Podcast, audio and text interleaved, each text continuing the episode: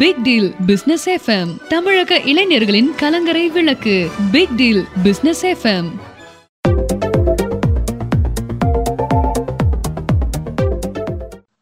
நேயர்கள் அனைவருக்கும் அன்பான வணக்கங்கள். இன்றைய நாம் ஆத்மாவை சந்திப்போம் நிகழ்ச்சியின் மூலமாக இந்த சமூகத்திற்கு நன்மை பயக்கும் ஒரு நிகழ்வை நிகழ்த்தி விடுவதற்காக வந்திருக்கிறோம்.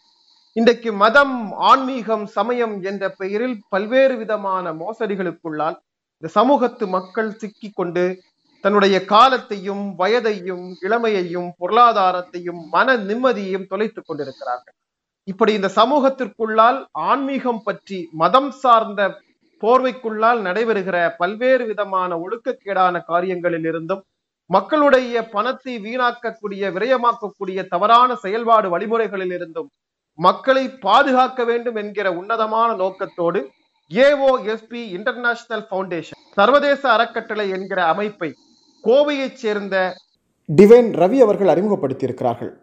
இந்த அறக்கட்டளையின் மூலமாக ஆன்மீக ரீதியான புரிதலை, மதம் ரீதியான பல்வேறு கட்ட விளக்கங்களை தன்னுடைய அறக்கட்டளையினுடைய உயர்ந்த கொள்கையின் மூலமாக எடுத்துரைத்து மதம் என்கிற பெயரில், சமயம் என்கிற பெயரில், ஆன்மாக்கள் என்ற பெயரில் நடைபெறுகிற பல்வேறு விதமான மோசடிகளை வெளிச்சத்திற்கு கொண்டு வந்து அதன் மூலமாக ஒரு தெளிந்த பார்வையை, தெளிந்த சிந்தனையை மக்களுக்கு ஏற்படுத்துவதே தன்னுடைய அறக்கட்டளையின் கொள்கை என்பதாக முழங்கிக் கொண்டிருக்கிற டிவைன் ரவி அவர்களை சந்தித்து பேச இருக்கிறோம். அவர்களை நம் அனைவர் சார்பிலும் அன்போடு வரவேற்றுக் கொள்வோம். ஐயா வணக்கம். வணக்கம் ஐயா. ஐயா, இன்னைக்கு பாத்தீங்கன்னா 2000 பிறகான மிகச்சிறந்த பிசினஸ் என்னன்னு கேட்டீங்கன்னா, நாம இன்னைக்கு ஒரு ஆன்மீகவாதியாக தன்னை உருவாக்கி கொள்றது அப்படிங்கிறதா இன்னைக்கு பல்வேறுபட்ட ஆன்மீகவாதிகளுடைய வாழ்க்கை நமக்கு உணர்த்திக்கிட்டு இருக்கு. இந்த ஆன்மீகவாதிகள் இப்படி இருக்கிறாங்க அப்படின்னு சொல்றதை விட ஆன்மீகத்தை தவறாக புரிந்து கொண்டு இவர்கள் மாதிரியான மனிதர்களிடம் மக்கள் போய் சேர்கிறார்கள் என்பதுதான் உண்மை. எனவே நீங்கள் கையில் எடுத்திருக்கிற இந்த பணி என்பது மிக மிக மிக முக்கியத்துவம் வாய்ந்த பணியாக இருக்கிறது. ஏன்னா இன்னைக்கு பாத்தீங்கன்னா மக்கள் பயன்படுத்துகிற ஆத்மா, ஆன்மா அப்படிங்கிற வார்த்தைக்கெல்லாம் என்ன விளக்கம் பொருள்னு கேட்டா, அது ஏதோ மதம் சம்பந்தப்பட்டது, அது ஒரு கிறிஸ்தவ தேவாலயத்தில் அதிகமாக பயன்படுத்துகிற வார்த்தை தான் ஆத்மா, அல்லது ஜீவாத்மா பரமாத்மாவோடு கலக்கக்கூடிய ஒரு சந்தர்ப்பத்தை பற்றி பேசுகிற ஒரு ஹிந்து மரபார்ந்த விஷயம். இந்த இஸ்லாமிய பள்ளிவாசல்களுக்குள்ளால இந்த மாதிரியான வார்த்தைகள் பயன்பாடே இல்லை. ஸோ இது ஏதோ ஒரு ஆன்மீக தளத்தை சார்ந்தது அப்படிங்கிற ஒரு மனநிலையில் இருக்கிறார். இந்த வாய்ப்பை பயன்படுத்தி கொண்டு மதம் சார்ந்து அல்லது சமயம் சார்ந்து எப்படியெல்லாம் தங்களை வளர்த்து கொள்ள முடியுமோ, தக்க வைத்துக் கொள்ள முடியுமோ, அந்த வியாபாரிகள் மக்களை தவறாக பயன்படுத்துவதோடு மட்டுமல்ல பல்வேறு சர்ச்சைகளிலும் சிக்கி கொண்டிருக்கிறார். ஸோ இந்த பிரச்சனைகளிலிருந்து மக்களை பாதுகாக்க வேண்டும், சரியான நேர்வழியை மக்களுக்கு காட்ட வேண்டும். இது மாதிரியான மதத்திற்கு அப்பால் ஆன்மாக்களையும் ஆத்மாக்களையும் சந்திக்கக்கூடிய வழிமுறையை நீங்கள் மிக விளக்கமாக எடுத்துரைத்துக் கொண்டிருக்கிறீர்கள். இதை பற்றியெல்லாம் பேசுவதற்கு முன்னால் அடிப்படையில் ஒரு கேள்வி. நீங்கள் வைத்திருக்கிற இந்த ஏஓஎஸ்பி சர்வதேச அறக்கட்டளை என்கிற இந்த அறக்கட்டளையினுடைய நோக்கம் என்ன? இந்த அறக்கட்டளை எதற்காக தொடங்கப்பட்டிருக்கிறது? நல்ல கேள்விங்கய்யா. ஏஓஎஸ்பி இன்டர்நேஷனல் ஃபவுண்டேஷன் அறக்கட்டளை உடைய நிறுவனர் ரவிச்சந்திரன், கோயம்புத்தூர்லேருந்து உங்களோட பேசிகிட்டு இருக்கேன். இந்த அறக்கட்டளையினுடைய மெயின் நோக்கம் ஆத்மா, ஆன்மா அப்படிங்கிற சொல் எல்லாமே ரெண்டும் ஒன்று தான். நம்மை பற்றிய ஒரு புரிதல் மிக எளிமையான விஷயமா இருக்கு. இதை ரொம்ப காம்ப்ளிகேட் பண்ணிக்கிறாங்க. இந்த புரிதலை உலகம் பூரா, நம்ம தமிழ்நாடு மட்டும் இல்லாம இந்தியா மட்டும் இல்லாம உலக மக்கள் எல்லாருமே ஒவ்வொரு வகையில பாதிக்கப்பட்டு நீங்க சொல்கின்றவர்கள்கிட்ட மாட்டிக்கொண்டு பண விரையும் கால விரையும் பல்வேறு சர்ச்சைகளுக்கு சிக்கிக்கிறாங்க. ஆத்மாங்கிறது நம்மளை பற்றின ஒரு அறிவு, நாலேஜ், கல்வி, புரிதல், இதுதான், வேற ஒன்றுமே இல்லை. ஆத்மா என்றால் நம்ம எல்லாருமே ஒண்ணுன்னு அர்த்தம். இந்த ஒண்ணுங்கிற விஷயத்துலதான் நிறைய பேர் தெரிந்து கொள்ளாமல் இருக்கிறதுனாலதான் அவர்கள் ஏமாற்றம் அடைகிறாங்க, பரிகாரம் செய்யறாங்க, பல்வேறு இன்னல்களும் சிக்கல்களும் ஒரு மனிதனை கடவுளா பாக்குறாங்க. அப்படிலாம் இல்லை, எல்லாருமே சமம் தான் இறைவனோட பார்வையில். இறைவன் ஒண்ணுதான், மாற்று கருத்து என்பதே கிடையாது. இதை உணர்வதற்காக நாங்க ஆரம்பிக்கப்பட்டதான் இந்த அறக்கட்டளைங்க. இப்ப இந்த ஆத்மா, ஆன்மா அப்படிங்கிற ரெண்டும் ஒண்ணுதான் அப்படின்னு சொன்னீங்க. ஆமா. ஆனா இந்த ஆத்மா, ஆன்மாங்கிற வார்த்தைகளை வைத்துத்தான் பல பேர் வியாபாரமே செஞ்சுக்கிட்டு இருக்காங்க. முன்னோருடைய ஆத்மா, மூதாதையருடைய ஆத்மா அப்படின்னு ஒரு ஒரு தரப்பை வந்து முன்வைக்கிறாங்க, அல்லது நம்முடைய ஆத்மா அப்படிங்கிற ஒரு விஷயத்தையும் முன்வைக்கிறாங்க. உண்மையிலேயே இந்த ஆன்மா அல்லது ஆத்மானா ரெண்டு ஒண்ணுதான் நீங்களே, இது என்னங்கிறத நம்முடைய நேயர்களுக்கு விளக்கமா சொல்லுங்க. ஆத்மானா என்ன? ரொம்ப சிம்பிளுங்கய்யா, ஒரே ஆத்மா தாங்க உலகத்துல இருக்கிறது. இன்னைக்கு நிறைய பேருக்கு தெரியுமா தெரியாதான்னு தெரியல. ஒரே மனது தான் இருக்கு, ஒரே ஆத்மா தான் இருக்கு, ஒரே இறைவன் தான் இருக்கு, ஒரே உலகம் தான் இருக்கு, ஒரே ஆத்மா தான் இருக்கு. அத ஒரு ஆத்மால இருந்து, ஒரு தாயிலிருந்து, ஒரு உலகத்திலிருந்து ஒரு மக்களும் எண்ணத்துக்கு ஏற்ப அவர்களது முகபாவங்கள், வாழ்க்கை வித்தியாசங்கள், அறிவினுடைய வித்தியாசங்கள், அனுபவங்கள் இதெல்லாம் வேறுபட்டிருக்கு. ஒரே உலகம், ஒரே ஆத்மா, ஒரே மனம் தான். இந்த பிரபஞ்சம் முழுவதும் மனம் இருக்கிறது. மனம்ங்கிறது நம்ம மனசுல மட்டும் கிடையாது, இந்த பிரபஞ்சம் முழுவதும் மனசு இருக்குது, இந்த பிரபஞ்சம் முழுவதும் ஆன்மா இருக்கு. ஒரே ஆத்மா அப்படின்னு ஒரு விஷயத்த உண்மை அதுதான், ஒரே ஆத்மா தான். அப்ப நீங்களும் நானாகும், நானும் வேறாக இருப்பதற்கு பின்ன அருமையான கேள்வி. இததான் சொன்ன நான், எண்ணத்தில் நாம் வேறுபட்டு இருக்கிறோம். ரெண்டு செல்போனும் ஒண்ணுதான், அதில் இருக்கிற எலக்ட்ரானிக்ஸ் ரெண்டும் ஒண்ணுதான். உருவ அமைப்பிலும் தயாரிப்பிலும் அதனுடைய உள்ள பங்க்ஷனாலிட்டியிலும் வித்தியாசப்படுறோம். என்னுடைய எண்ணத்துக்கு தகுந்த மாதிரி என்னோட உருவ அமைப்பு இருக்கு, என்னுடைய காரியங்கள் வேற. உங்களுடைய எண்ண அமைப்பு, உங்களுடைய மன அமைப்புக்கு தகுந்த மாதிரி நீங்க இருக்கிறீங்க. இறைவன் ரெண்டு பேருக்கும் ஒரே உலகத்தை தான் கொடுத்திருக்கான். உங்களை மாதிரிதான் என்னையும் படைச்சிருக்கிறான். இந்த உலகத்துலதான் நம்ம ரெண்டு பேரும் சர்வைவல் ஆயிட்டு இருக்கோம். என்னுடைய பர்பஸ் ஆஃப் லைஃப் வேற, உங்களுடைய பர்பஸ் ஆஃப் லைஃப் வேற. இந்த எண்ணத்தில் தான் நாம ஒட்டுமொத்த உலகத்தில் இருக்கிறோம், அனைவரும் வேறுபட்டு இருக்கிறோம்.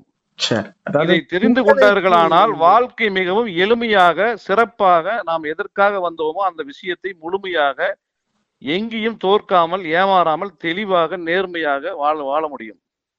அதாவது எண்ணங்கள் தான் உருவத்தை உருவகமாக்குறது அப்படிங்கிற ஒரு விஷயத்த சொல்றீங்க. அதாவது இன்னைக்கு வந்து உளவியல் துறையில ஒரு விஷயம் சொல்றாங்க, உங்களுடைய மனதுக்குள்ளால் என்ன சிந்தனை ஓடுகிறதோ அந்த சிந்தனைக்கு ஏற்ப உங்களுடைய முகம் அப்படிங்கிற அந்த அவுட் சோர்ஸ், அவுட்புட் அப்படிங்கிறத வெளிப்பாடு, அகத்தின் அழகு முகத்தில் தெரியும்னு சொல்றோம் இல்லையா?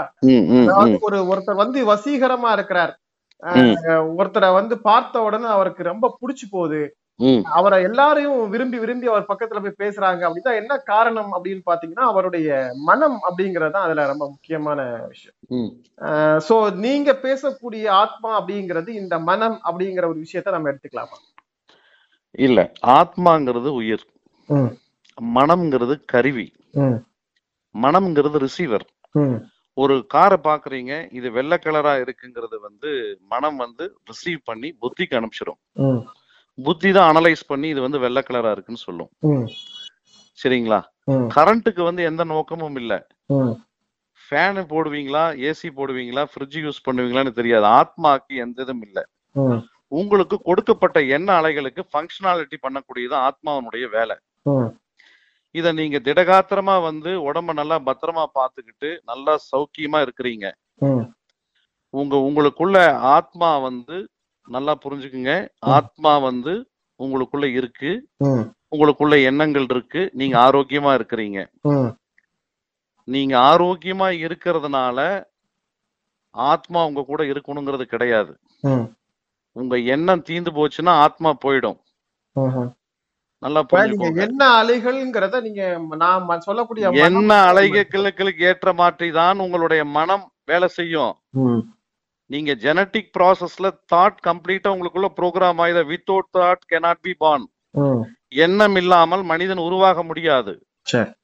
மொத்த ஒரு மனிதனை எடுத்துக்கொண்டீங்கன்னா எண்ணம் தான். அந்த எண்ணத்தை உடைச்சிங்கன்னா தாட்டு தான். ஓகே. சோ நமக்குள்ளால் எழுகிற குழப்பம், நமக்குள்ளால் எழுகிற பிரச்சனை, நமக்கு நாமே ஏற்படுத்தி கொள்ளுகிற தாழ்வு மனப்பான்மை, குற்ற உணர்ச்சி, இது மாதிரியான எல்லா மனிதனுடைய மைய பிரச்சனைகளும் அவனுடைய எண்ண அலைகளால் தான் உருவாகிறது. 100%. அதை சரி செய்து விட்டால் நம்முடைய ஆத்மாவை நாம் பரிசுத்தப்படுத்திக் கொள்ளலாம் என்பதுதான் உங்களுடைய வாதம். 100%. இப்ப இந்த இடத்துல வந்து நீங்க முன்வைக்கிற ஒரு 3 விஷயத்திற்கான விளக்கத்தை வந்து நான் கோர்றேன். அதாவது இன்னைக்கு நிறைய ஆன்மீகவாதிகளை வந்து எப்படி மக்கள் வித்தியாசப்படுத்தி பாக்குறாங்க அப்படின்னா, நான் ஆன்மீகவாதிகள்னு குறிப்பிடுறது எல்லாமே இந்த ஆன்மீகத்தை வியாபாரமாக, தொழிலாக மையப்படுத்துவர்களை மட்டும்தான் நான் குறிப்பிட்டு பேசுறேன்.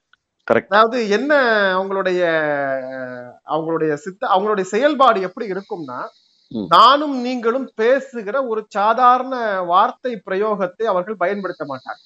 அப்படி பயன்படுத்தாமல் இருப்பதுதான் அவர்களுக்கான மூலதனமே.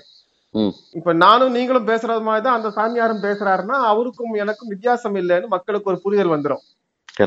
இந்த புரிதலுக்காகவே சில வடமொழி சொற்கள், சமஸ்கிருத சொற்கள், வேறு மொழிகளுடைய சில சொற்களை பயன்படுத்துவது, புழக்கத்தில் மக்களிடம் இல்லாத சில வார்த்தைகளை பயன்படுத்துவது, அரிதான சமயம் சார்ந்த வார்த்தைகளை பயன்படுத்துவதுன்னு அவர்களுடைய வழக்கத்தை வைத்திருக்கிறார். அவர்கள் வியாபாரத்திற்காக, தொழிலுக்காக வைத்திருக்காங்க வைத்துக் கொள்வோம்.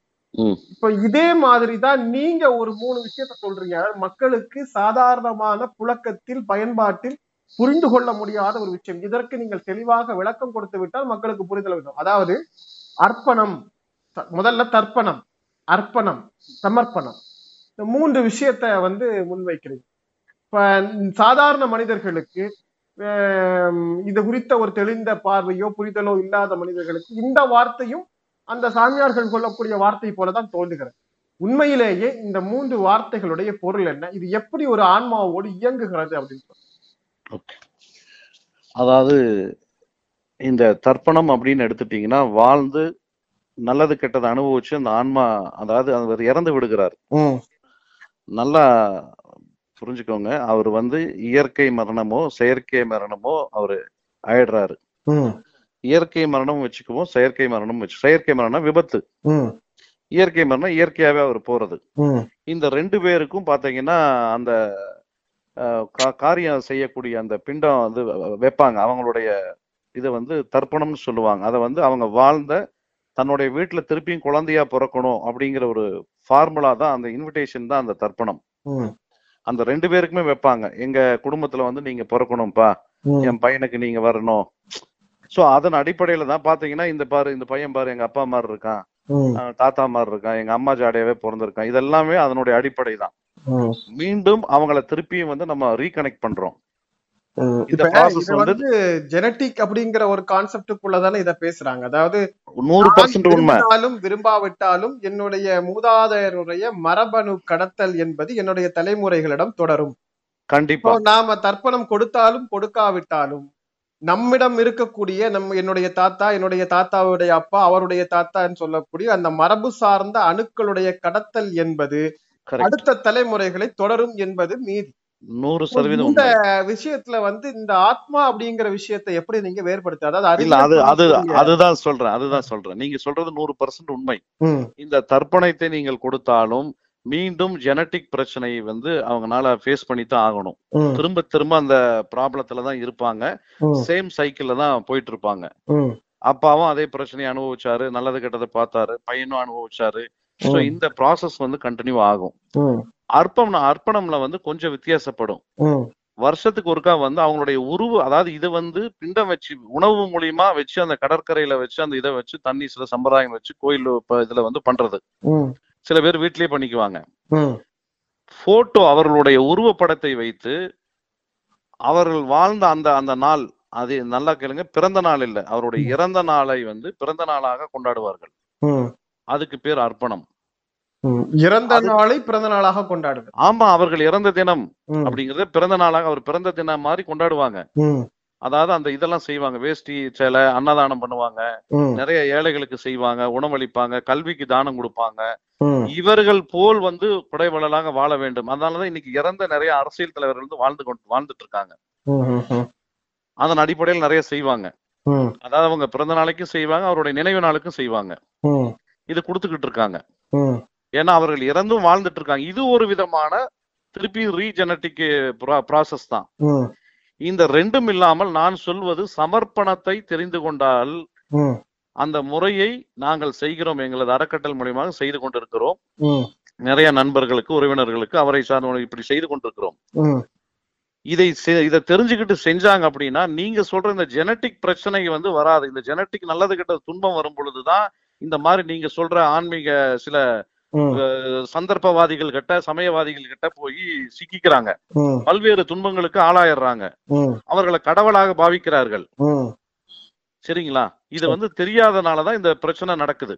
இதுக்கு நிறைய ஜாதகம் பாக்குறாங்க, நிறைய இது பண்றாங்க, அது பண்றாங்க. சோர்ஸ் என்ன, நம்ம எங்கிருந்து வந்தோம் அப்படின்னு இதை தெரிஞ்சுக்கிட்டோம்னா இந்த சமர்ப்பணம் கான்செப்ட் என்னன்னு கேட்டீங்கன்னா இது வந்து முழுமையாக இந்த ரெண்டுமே கிடையாது. நான் இனி அறிவியல் ரீதியாவே உங்களுக்கு எக்ஸ்பிளைன் பண்றேன். இது வந்து அவங்க போயிட்டாங்க, 2 பேரும் போயிட்டாங்க.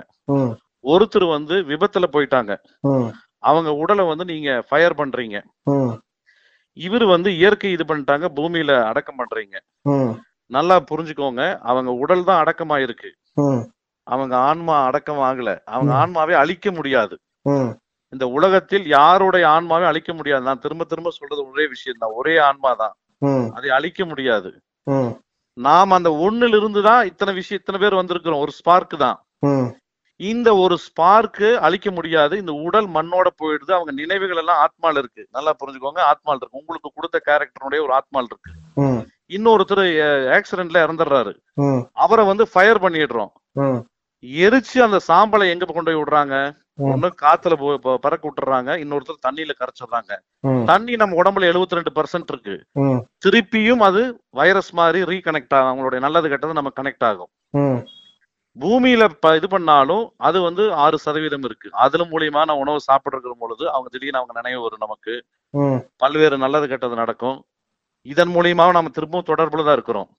தண்ணியின் மூலமாவும் தொடர்புலதான் இருக்கிறோம். காற்றின் மூலமாவும் தொடர்புலதான் இருக்கும். நெருப்பின் மூலமாவும் தொடர்புலதான் இருக்கிறோம்.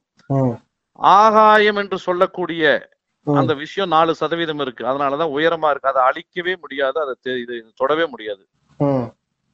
புரிஞ்சுதுங்களா? மீதி 2-3 விஷயங்கள்லாம் கூட களங்களா இருக்குது. இந்த களங்கள் தான் நம்ம அடிப்படையா நம்ம இருக்கிற உடலா இருக்கிறோம்.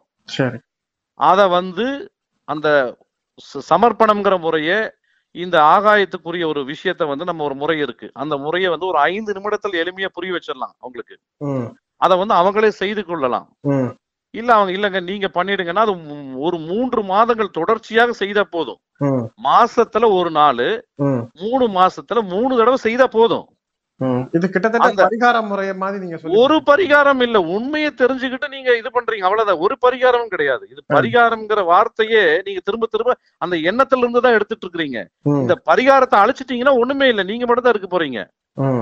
திரும்ப திரும்ப அந்த ஜெனட்டிக்ல இருந்தா நீங்க பேசிக்கிட்டு இருக்கீங்க. இப்ப நான் கேட்கிற கேள்வி என்ன அப்படின்னா, இப்ப நீங்க வந்து ஒரு உடல் அழிக்கப்பட்டு விட்டது, ஆமா ஆன்மா அழிக்கல, நினைவுகளோட ஒரே ஒரு விஷயத்தான் நாம மையப்பொருளா எடுத்துக்கிறோம். ஆமா, ஆன்மாக்கள் அப்படிங்கிறது நாம ஜெனட்டிக்கா போயிட்டு இருக்குன்னு சொல்றோம். அப்ப அந்த ஆன்மாக்கள் அது வரைக்கும் சந்தித்த பிரச்சனைகள் அவர்களுடைய தலைமுறைகளுக்கு தொடர்கிறது. இந்த 100% தொடர்கிறது, தொடர்ந்துட்டு இருக்கு. இந்த பிரச்சனைகளில் இருந்து தொடர்ந்து வரக்கூடிய தலைமுறையை பாதுகாப்பதற்கான ஒரு விஷயத்தை தான் நீங்க சமர்ப்பணம்னு சொல்ல வர்றீங்க. 100%ங்க. சரி, இப்ப இந்த சமர்ப்பணம் அப்படின்னு சொல்லக்கூடிய இந்த முறை ஆன்மீக அடிப்படையிலானதா இல்ல உங்களுடைய தனி சித்தாந்த அடிப்படையிலான? இல்ல இல்ல இல்ல, முழுமையான ஆன்மீக அடிப்படையானது, அறிவியல் அடிப்படையானது. இது நம்ம முன்னோர்கள் செய்து கொண்டிருந்தது. அந்த முறையை நாம தெரிந்து நம்ம வாழ்க்கையில, நான் இந்த என் வாழ்க்கையில நான் பயன்படுத்தி நிறைய ஜோசியம், ஜாதகம், பரிகாரம், ஓமம், அது இது நான் பார்க்காத இல்ல. வாழ்க்கையில இப்ப ஒரு 10-12 வருஷங்கள் இதுலயே வேஸ்ட் பண்ணிட்டேன். அதுக்கப்புறம் இதை தெரிஞ்சு முதல்ல என் வாழ்க்கையில் எனக்கு வந்து கல்யாணம் ஆகாதுன்னு சொன்னாங்க, குழந்தை இருக்காதுன்னு சொன்னாங்க, இவர் சன்னியாசியா போயிடுவாங்கன்னு சொன்னாங்க. இது எல்லாமே என்னுடைய ஜாதகத்தை கணித்தவர்கள் சொன்னது. 1 அல்ல 2 அல்ல 90% எனக்கு இப்படிதான் சொன்னாங்க. ஆனா என்னுடைய எண்ணம் அப்படி இல்லை. நான் இதை தெரிந்து கொண்டு என் வாழ்க்கையில எதெல்லாம் எனக்கு நடக்காதுன்னு சொன்னாங்களோ அதையெல்லாம் நடத்தி நிறைவேற்றி காமிச்சு மற்றவர்களுக்கும் இதை, இந்த பணியை சிறப்பாக செய்ய வேண்டும் என்பது நல்ல நோக்கத்துல தான் ஆரம்பிக்கப்பட்டது எங்களோட அறக்கட்டளை. இப்ப நாம விதி அப்படிங்கிற ஒரு கான்செப்ட வந்து பேசுறோம் இல்லையா? விதியை மதியால் வெல்லலான்னு தமிழர் 2000 வருஷத்துக்கு முன்னால சொல்லி வச்சான்.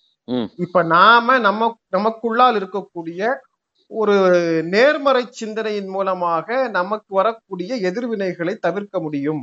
இப்ப நீங்க வந்து பாத்தீங்கன்னா வந்து ஒரு நாடு வந்து மற்றொரு நாட்டின் மேல வந்து ஒரு ஏவுகணை தாக்குதல் நடத்துது. ஏவுகணை தாக்குதல் நடத்த வேண்டும் என்பது ஒரு எதிர்மறை சிந்தனை.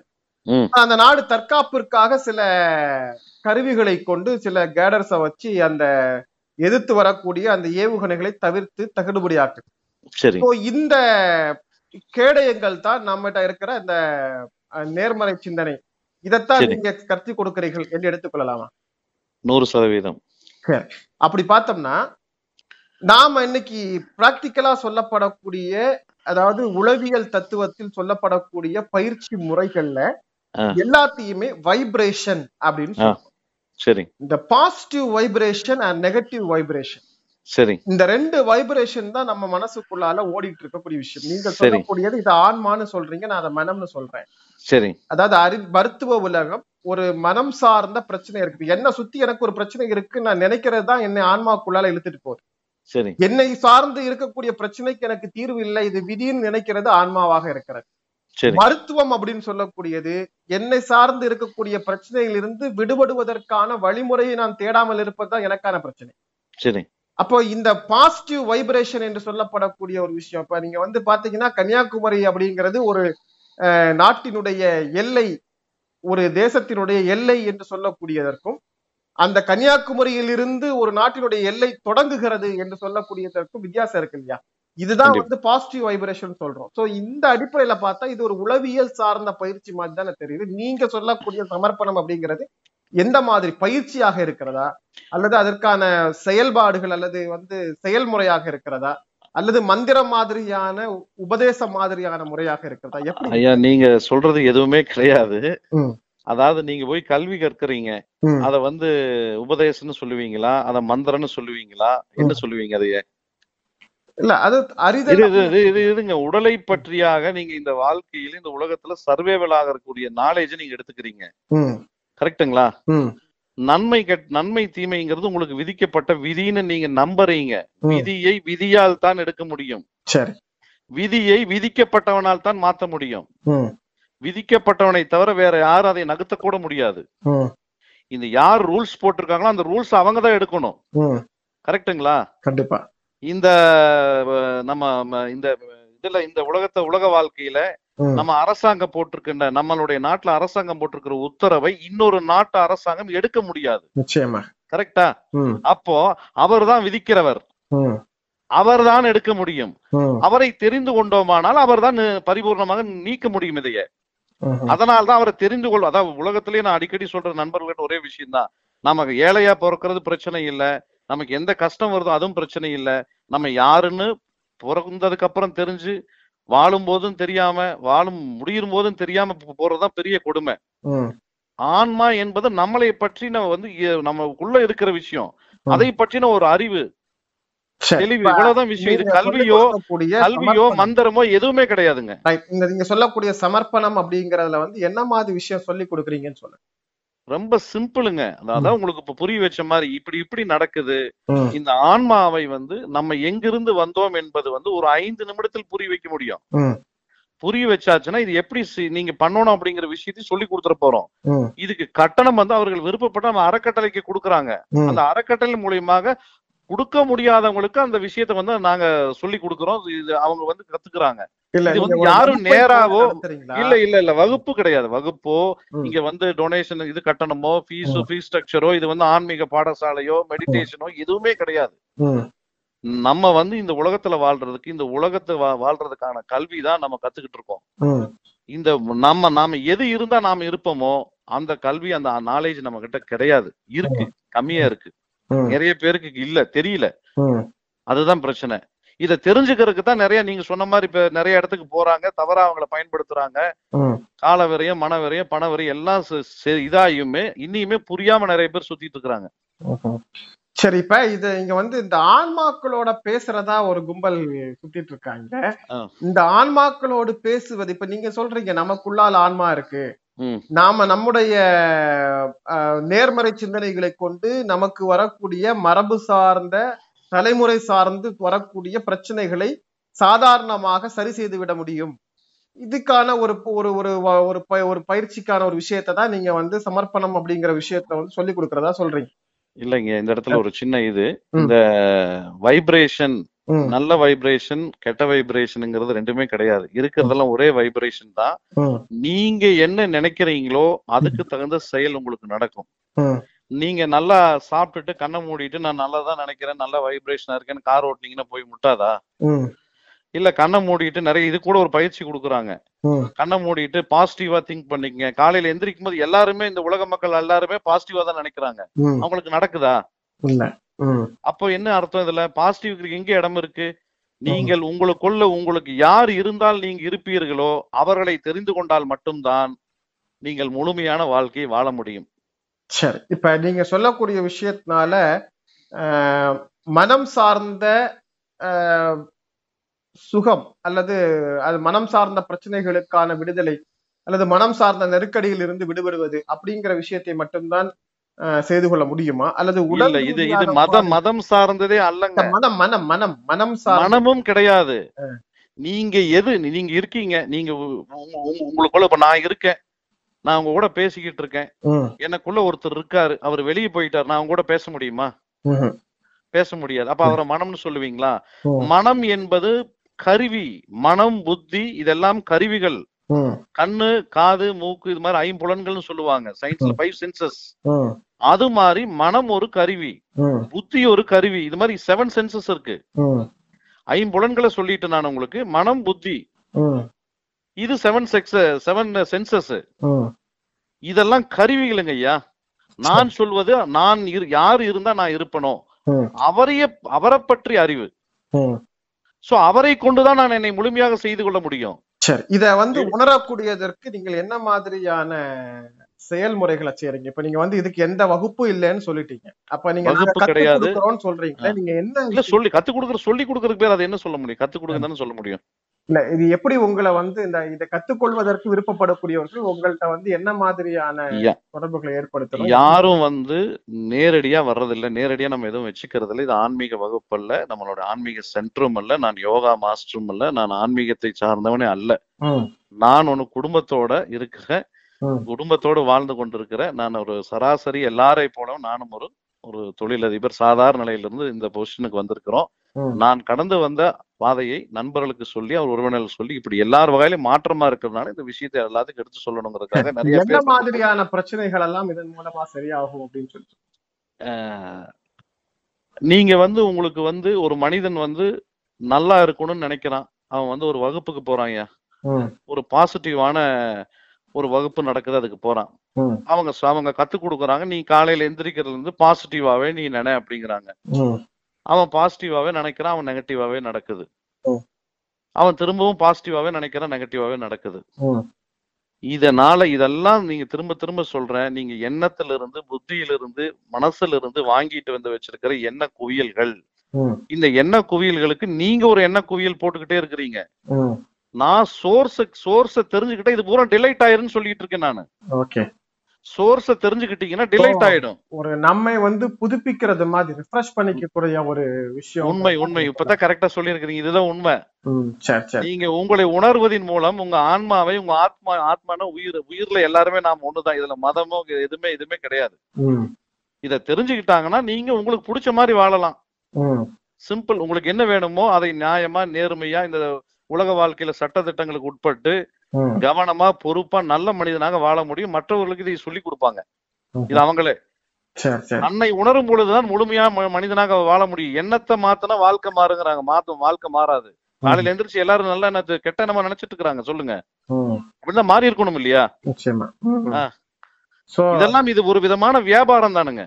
சரி, இப்ப பல்வேறு விதமான எதிர்கால புரிதல்கள், அதாவது இப்ப இன்னைக்கு ஜோதிடம், ஜாதகம், இந்த மாதிரி விஷயங்கள் இருக்கு இல்லையா? இதையும் ஆன்மீகத்தோடு, ஆத்மாக்களோட தொடர்புபடுத்திதான் பேசுறாங்க இல்லையா? நீங்க இந்த ஜாதகத்துக்காரன் அப்படிங்கிறது, நான் கடந்த காலத்துல இந்த ஜாதகத்துக்காரனுக்கு என்ன மாதிரியான நிகழ்வுகள் நடந்திருக்குதோ, இந்த குறிப்பிட்ட நட்சத்திரம் அல்லது இந்த குறிப்பிட்ட ராசி எந்த இடத்தில் இருக்கிற போது இந்த குறிப்பிட்ட ஜாதகக்காரனுக்கு என்ன நிகழ்ந்திருக்கிறதோ அதை தான் புரிதலாக வைத்துக்கொண்டு, இந்த நட்சத்திரம், இந்த ராசி இந்த இடத்துல இருக்கிற போது அல்லது இந்த இடத்துல இருந்து இந்த இடத்துக்கு இடம்பெயர்கிற போது இந்த விளைவுகள் வரும்னு ஒரு கணிப்புல சொல்றாங்க. சரி, சோ இந்த மாதிரி சொல்லக்கூடிய கணிப்பை நீங்கள் சொல்லக்கூடிய சமர்ப்பணம் அப்படிங்கிற விஷயம் எதிர்கொள்ளுமா அல்லது இதுக்கு எதிரான விஷயமாக இருக்கு? ஜோதிடம், ஜாதகம் மாதிரியான சமர்ப்பணத்துக்கும், ஜோதிடம், ஜாதகத்துக்கும், நியூமராலஜி, ராசிக்கல்லு, வாஸ்து, எண்ணற்ற பூஜை புனஸ்காரங்கள், இதுக்கும் இதை செய்யறதுனால உங்க வாழ்க்கை 1% கூட மாறாதுங்க. திரும்பவும் சொல்றேன், இந்த மொத்த உலகத்தையும் படைத்தது நமக்கு மேல் இருக்கின்ற ஒரு சக்தி இல்லைங்களா? கண்டிப்பா அதுதான் நாம இறைவன் சொல்றோம், அதைத்தான் நான் ஆத்மான்னு சொல்றேன். மேல இருக்கிறது பரமாத்மா, இல்ல பெரிய இறைவன், சின்ன இறைவன் இப்படி வச்சுக்கலாம். நாம இந்த உலகத்துல வாழ்ற அத்தனை மனிதர்களுமே கடவுள் தான். கடவுள் என்று எனக்கு தெரியும், கடவுள்னா நம்ம நம்ம நம்ம நம்ம நமக்குள்ள இருக்க சக்தியை தெரியும்னு சொல்றத கடவுள்னு சொல்றேன். பெரியவன் சின்னவன் இல்லை, நம்ம எல்லாருமே ஒண்ணுதான். அவரோட அந்த உணர்ந்து நம்ம கிட்ட இருக்கிற அந்த பவர்ஸை உணர்ந்து நம்ம வாழ்றதுக்கும் பவரை உணராம வாழ்றதுக்கும் டிஃபரன்ஸ் இருக்கு. இந்த கிரியேட் பண்ணது பூராமே இறைவன், ஒரு பெரிய மகாசக்தி. இந்த பூமி, காற்று, 5 பஞ்சபூதங்கள் உருவாக்குனது பூராமே அவரு தான். அப்ப இந்த பஞ்சபூதங்கள் மனித வாழ்க்கையை பயன்பாட்டுக்கு தான் இருக்கு. இதை முழுமையா நம்ம ஆள முடியாது. படைத்தது இறைவன், சரிங்களா? அண்டத்தில் சர்வமாயிருப்பவன் பிண்டத்தில் உயிரன இருக்கிறான். அண்டத்துல சர்வமா இருக்கிறான், பிண்டத்துல உயிரா இருக்கிறான். அப்ப இதனால நம்ம ஜாதகம், ஜோசிடம் இது பூரா முழுக்க முழுக்க முழுக்க கம்ப்ளீட்டா வியாபாரமே. இதனால் வாழ்க்கை ஒரு பர்சன்டேஜ் கூட மாறாது. நான் முதலே சொன்ன மாதிரி விதிக்கப்பட்டவனை, விதியை மாற்றக்கூடியவன் விதிக்கப்பட்டவங்க தான் மாத்த முடியும். கண்டிப்பா அவரை அணுகும்போது மட்டும்தான். இன்னைக்கு இருக்கிற கரண்ட் பொசிஷனுக்கு சொல்றதா இருந்தா, யார் லாக்டவுன் அறிவிக்கிறாங்களோ அவங்க தான் திருப்பி லாக்டவுன் ரிலீவ் பண்ணணும் அப்படிங்கறது தான் 100% சத்தியம் தானுங்கய்யா. அதுல ஒண்ணு மாற்றம் இல்லையா. நம்ம முதலமைச்சர் இருக்காங்க, அவங்க லாக்டவுன் போட்டாச்சுன்னா அவங்க இத்தனை பேருக்கு அவர் கடவுள் மாதிரி தானே. அவர் தலைமை முதலமைச்சர் தலைமை தானே. இதை எளிமையா புரிய வைக்க முடியாது. அவ்வளவுதான், சிம்பிள், முடிஞ்சு போச்சு. அதனாலதான் நான் சொன்னேன், ஆத்மாவை உணர்ந்துட்டீங்கன்னா, தெரிஞ்சிட்டீங்கன்னா உங்க வாழ்க்கை பரிபூர்ண ஒவ்வொரு க்ஷணமும் மாறுறத லைவா பாக்கலாம். இப்ப நான் இந்த விஷயத்த ஒரு அடிப்படையில புரிஞ்சுக்கிறேன். அதாவது ஆத்மா அப்படிங்கிற விஷயத்தை கூட நம்முடைய நேர்மறை சிந்தனைகளை கொண்டு அதை அறிந்து கொள்வதன் மூலமாக நமக்குள்ளால் என்ன மாற்றங்கள் ஏற்படுகிறது. அதாவது நமக்கு சில புரிதல்களில் சில பிரச்சனைகள் இருக்கலாம். இன்னைக்கு நம்ம உறவுகளுக்கு இடையே ஏற்படக்கூடிய சிக்கல்களுக்கு என்ன காரணம்னு பாத்தீங்கன்னா, கண்டிப்பாக புரிதல் தான். நீங்க டைவர்ஸ் ஏற்படுது, என்ன காரணம்? புரிதல் தான் பிரச்சனை. மாமியார் மருமகளுக்கு இடையில பிரச்சனை இருக்கு, என்ன காரணம்? புரிதல் தான் பிரச்சனை. கண்டிப்பா தந்தை மகன் இடைப்பட்ட காலத்துல ஒரு விதமான உறவியல் சார்ந்த பிளவுகள் ஏற்படுது, என்ன காரணம்? புரிதல் தான் பிரச்சனை. கண்டிப்பா இந்த உலகத்தில் ஏற்படுகிற, மனிதனுக்கு ஏற்படுகிற புரிதல்கள், பெரிய காரியங்களுக்கு எல்லாம் பின்னணியில் இருக்கிறது அப்படிங்கிறது நாம் புரிந்து கொள்வது, அறிந்து கொள்வது, தெரிந்து கொள்வது அப்படிங்கிற மைய கருத்து தான். எனவே இந்த நோக்கத்தோடு நாம நம் மறைபொருளாக இருக்கிற, இறைபொருளாக இருக்கிற அந்த ஆத்மா என்கிற ஒரு விஷயத்தை புரிந்து கொண்டால் நிச்சயமாக மனம் என்கிற ஒரு விஷயம் நம் கட்டுக்குள்ளால் இருக்கும். மனம் கட்டுக்குள்ளால் இருக்கிற போது அனாவசியமான தேவையற்ற சிந்தனைகள் எழாது. தேவையற்ற சிந்தனைகள் எழவில்லை என்று சொன்னாலே ஒரு மனிதன் நிம்மதியாகவும் சந்தோஷமாகவும் இருக்க முடியும். எனவே அப்படிப்பட்ட ஒரு சிறந்த மறைபொருளை உணர்த்தக்கூடிய, அறிந்து கொள்ளக்கூடிய, தெரிந்து கொள்ளக்கூடிய ஒரு நுட்பத்தை நீங்கள் கற்றுக் கொடுப்பதாக உங்களுடைய அறக்கட்டளையுடைய பணியாக நீங்கள் வைத்திருக்கிறீர்கள். இந்த பணிக்கு நீங்கள் விருப்பப்பட்டால் அறக்கட்டளைக்கு ஏதாவது உங்களால் இயன்ற நன்கொடையை வழங்கலாம், இல்லாவிட்டால் இலவசமாகவே செய்து தருகிறோம்னு சொல்றீங்க. இதை விட ஒரு சிறப்பு என்ன நான் பாக்குறேன் அப்படின்னா, எந்த ஆன்மீக வியாபாரியாக இருந்தாலும், மத வியாபாரியாக இருந்தாலும், நீங்கள் எங்களுடைய ஆசிரமத்துக்கு வாங்க, மடத்துக்கு வாங்க. அல்லது இப்ப நிறைய பேர் கேம்பு போட ஆரம்பிச்சுட்டாங்க. நீங்க பிரதி மாதம் 21ஆம் நாள் திருச்சியில், பிரதி மாதம் 13ஆம் நாள் மதுரையில்னு இவங்க ஊர் ஊரா போய் கேம்ப் போட ஆரம்பிச்சாங்க.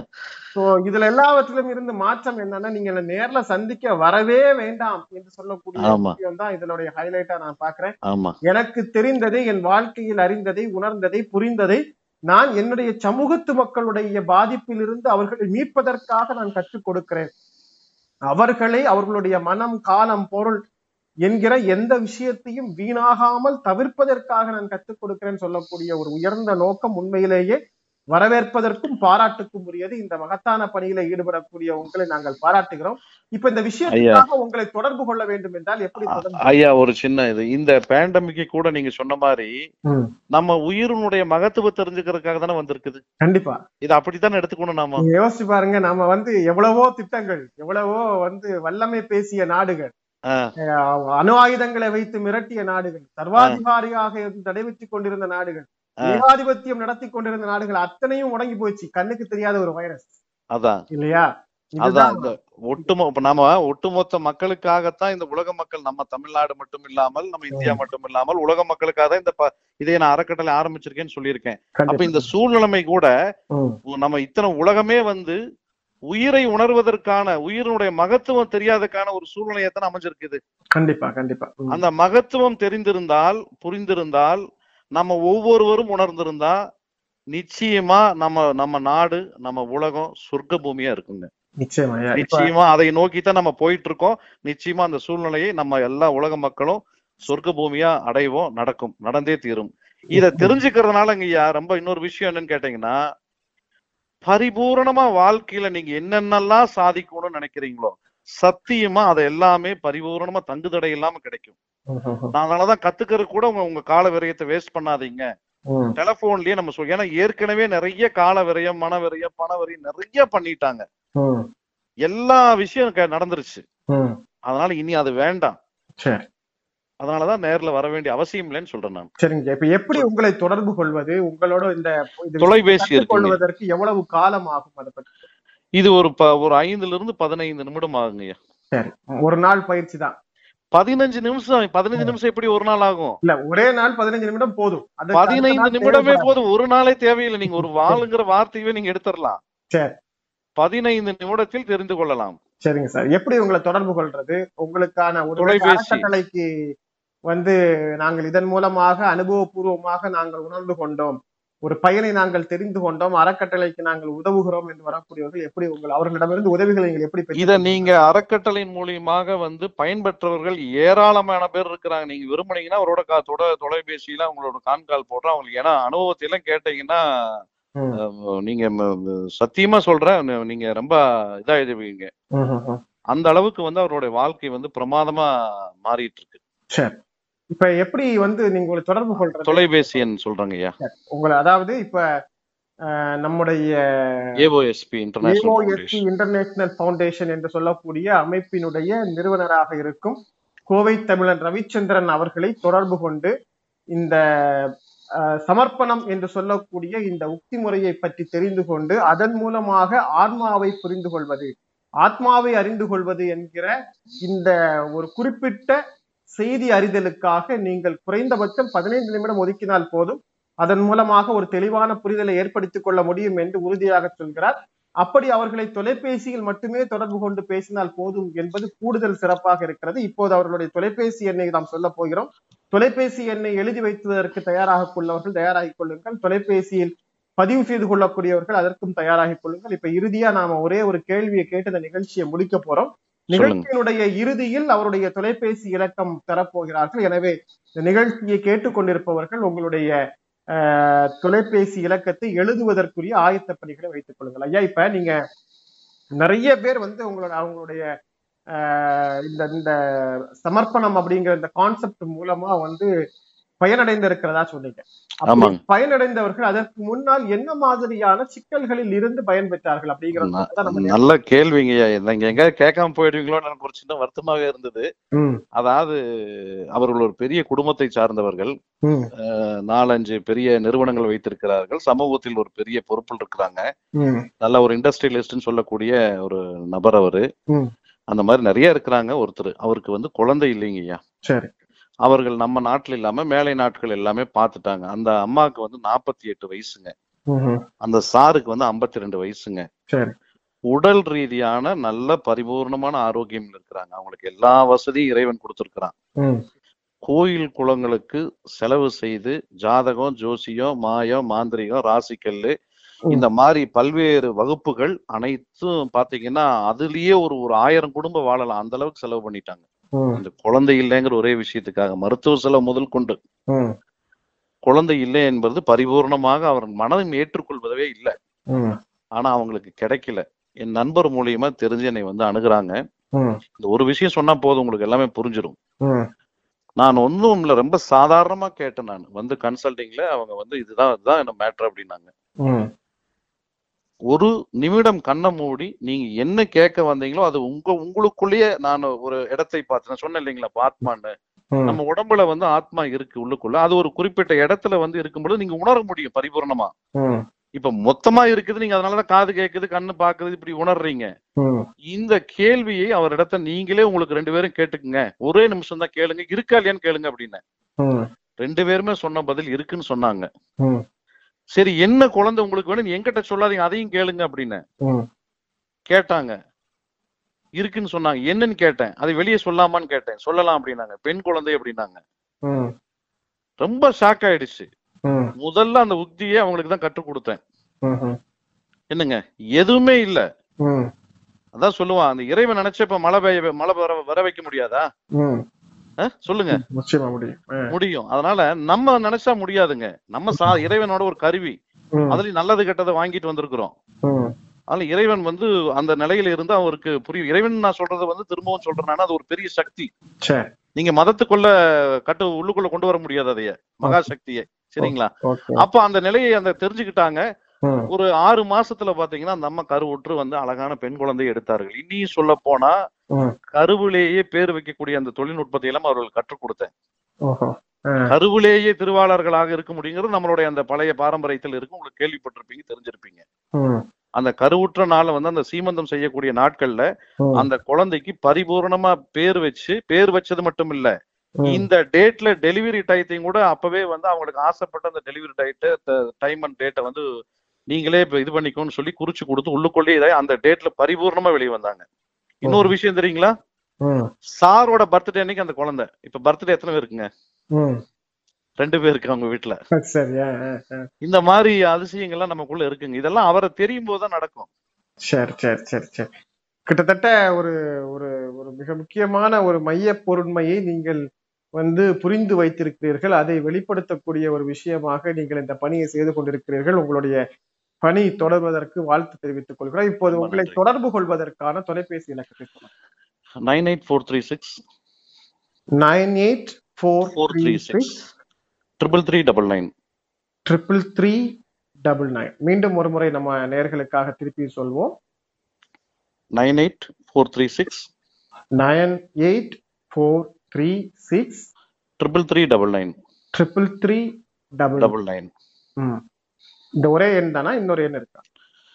96 550